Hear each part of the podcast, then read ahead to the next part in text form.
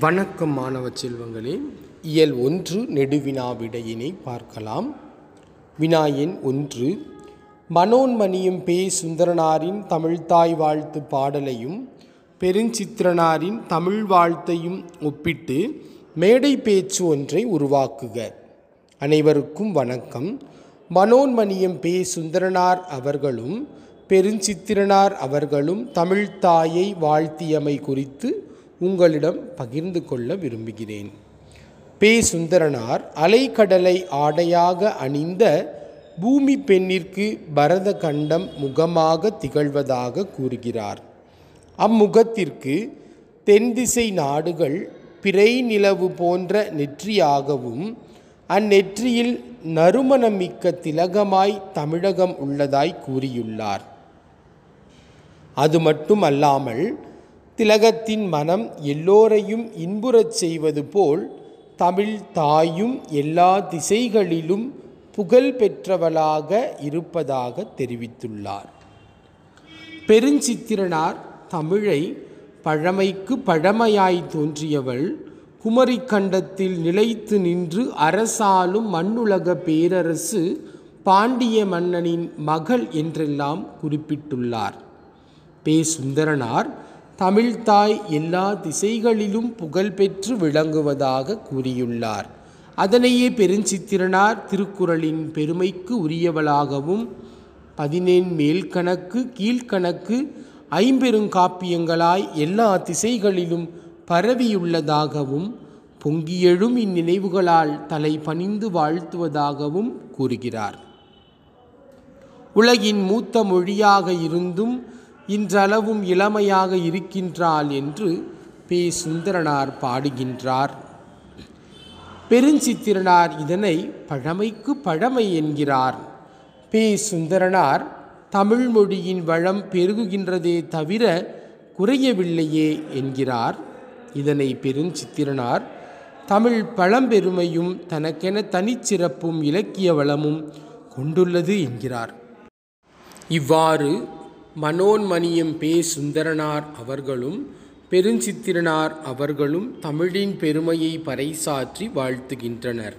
நாமும் நம் தாய்மொழியாம் கன்னித் தமிழை போற்றுவோம் என்று கூறி விடைபெறுகின்றேன். நன்றி. வணக்கம். வாழ்க தமிழ் வளர்க தமிழின் மேன்மை. வினா எண் இரண்டு. தமிழின் சொல்வளம் பற்றியும் புதிய சொல்லாக்கத்திற்கான தேவை குறித்தும் தமிழ் மன்றத்தில் பேசுவதற்கான உரை குறிப்புகளை எழுதுக. தமிழின் சொல்வளம் புதிய சொல்லாக்கத்திற்கான தேவை இவை. குறித்து தமிழ் மன்றத்தில் பேசுவதற்கான உரை குறிப்புகளை பற்றி இங்கு காண்போம். சொல்வளம் இலக்கிய செம்மொழிகளுக்கெல்லாம் பொதுவேனும் தமிழ் மட்டும் அதில் தலை சிறந்ததாகும். தமிழ் அல்லாத திராவிட மொழிகளின் அகராதிகளை ஆராயும்போது தமிழில் உள்ள ஒரு பொருட் பல சொல் வரிசைகள் அவற்றில் இல்லா குறை எந்த தமிழறிஞருக்கும் மிக தெளிவாக தோன்றும். தமிழில் மட்டும் பயன்படுத்தப்பட்டு தமிழுக்கே சிறப்பாக உரியனவாக கருதப்படும் சொற்கள் மட்டுமின்றி தெலுங்கு கன்னடம் முதலிய பிற திராவிட மொழிகளுக்கு உரியனவாக கருதப்படும் சொற்களும் தமிழில் உள்ளன என்கிறார் கால்டுவெல். தமிழ் சொல்வளத்தை பல துறைகளிலும் காண முடிகிறது. இங்கு பயிர் வகை சொற்கள் மட்டும் சிறப்பாக எடுத்துக்காட்டு கூறப்படுகிறது. அடிவகை ஒரு தாவரத்தின் அடிப்பகுதியை குறிப்பதற்கான சொற்கள் தாள் நெல் கேழ்வரகு முதலியவற்றின் அடி தண்டு கீரை வாழை ஆகியவற்றின் அடி கோல் நெட்டி மிளகாய் செடி ஆகியவற்றின் அடி தூறு குத்துச்செடி புதர் முதலியவற்றின் அடி தட்டு அல்லது தட்டை கம்பு சோளம் முதலியவற்றின் அடி கழி கரும்பின் அடி கழை மூங்கிலின் அடி அடி புலி வேம்பு முதலியவற்றின் அடி. புதிய சொல்லாக்கத்திற்கான தேவை பற்றி பார்க்கலாம். இன்று கணினியும் தகவல் தொழில்நுட்பமும் உலகை ஆட்சி செலுத்துகின்றன. இவை பெரும்பாலும் ஆங்கில சொற்களாகவே பயன்படுத்தப்பட்டு வருகின்றது. அதனை முற்றிலும் தமிழ்படுத்தி புதிய சொல்லாக்கம் செய்ய வேண்டியது காலத்தினுடைய கட்டாயமாகும். இணையத்தில் பயன்படுத்தப்படும் உலக மொழிகளில் முதன்மையானது தமிழே. அத்தமிழ் மொழியில் இணைய பயன்பாட்டு சொற்களுக்கான செம்மையான புதிய தமிழ் சொல்லாக்கம் இடம்பெறல் வேண்டும். அறிவியல் கலை சொற்களை மேலும் செம்மைப்படுத்தப்பட்டு புதிய சொல்லாக்கம் செய்தல் வேண்டும். ஒரு மொழியில் சொற்கள் காலத்திற்கும் நாகரிகத்திற்கும் வளர்ச்சிக்கும் ஏற்றவாறு ஆக்கம் கொள்ள வேண்டும். அப்பொழுதுதான் அம்மொழியானது நிலைத்து நிற்கும்.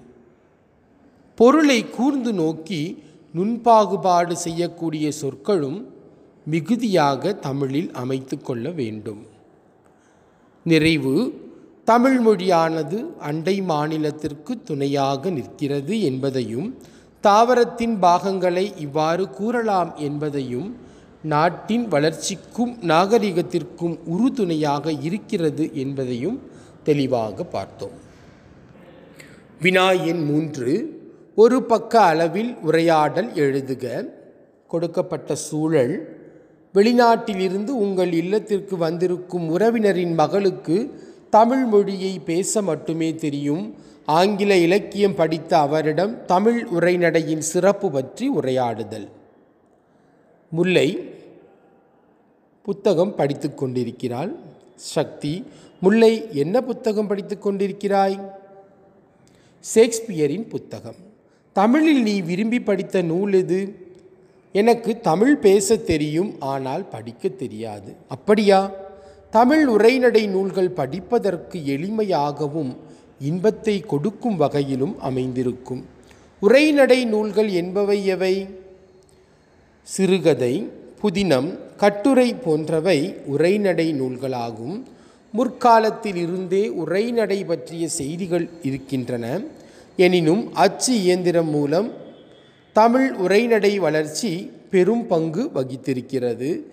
இருபதாம் நூற்றாண்டில் சிறப்பு பெற்றது. உரைநடை வளர்ச்சிக்கு உறுதுணையாக இருந்தவர்கள் யாவர்? அறிஞர் அண்ணா பாரதியார் உவே சாமிநாதர் மறைமலை அடிகள் திருவி கல்யாண சுந்தரனார் பருதிமார் கலைஞர் வீரமா முனிவர் என்று சொல்லிக்கொண்டே போகலாம். அதுபோல ஊரும் பேரும் புத்த தர்மம் இலக்கிய சிந்தனைகள் உரைநடை கோவை பெண்ணின் பெருமை என்ற நூல்களையும் சொல்லிக்கொண்டே போகலாம். உரைநடையின் வளர்ச்சிக்கு காரணமாக இருந்த பத்திரிகைகளில் சிலவற்றை கூறுக. தேசபக்தன் நவசக்தி மணிக்கொடி முதலிய பத்திரிகைகள் உரைநடையின் வளர்ச்சிக்கு உறுதுணையாக இருந்துள்ளன.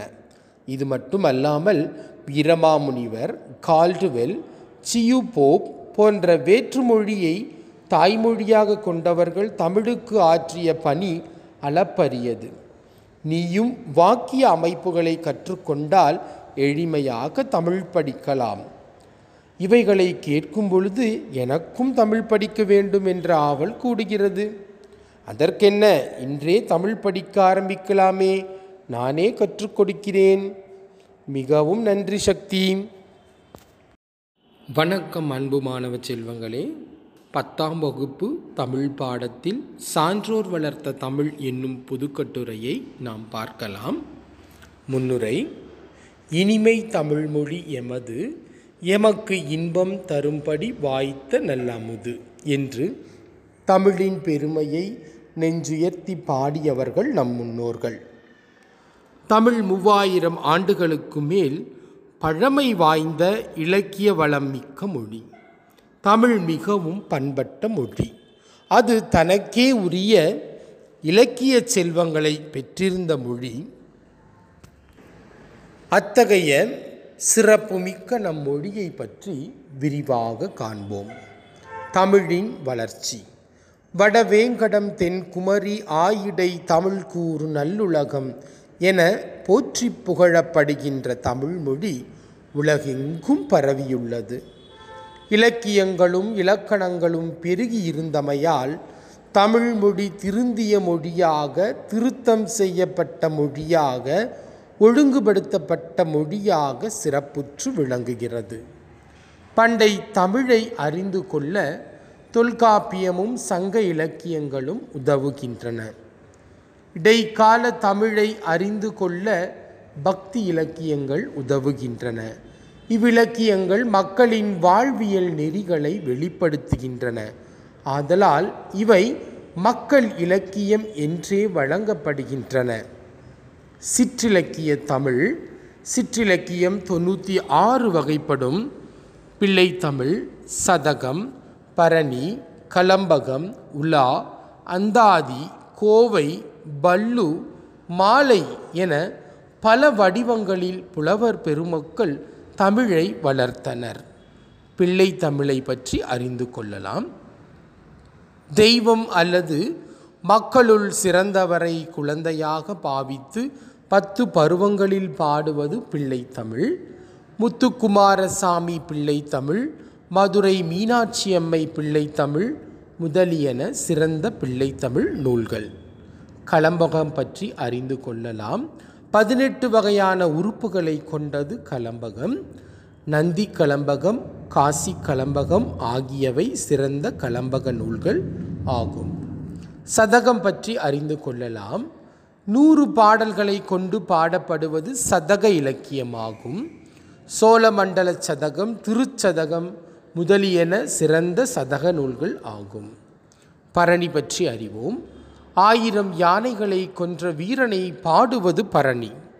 கலிங்கத்து பரணி தக்கையா பரணி முதலியன சிறந்த பரணி நூல்களாகும். உலா பற்றி அறியலாம். உலாவரும் தலைவன் மீது எழுவகை பெண்கள் காதல் கொள்வதை பேசுவது உலா இலக்கியமாகும். மூவருலா திருக்கைலாய உலா ஆகியன சிறந்தவையாகும். அபிராமி அந்தாதி சடகோப்பர் அந்தாதி திருக்கோவையார் பாண்டிக்கோவை ஆகியனவும் சிறந்த சிற்றிலக்கியங்கள் ஆகும். தமிழ் வளர்த்த சான்றோர்கள்.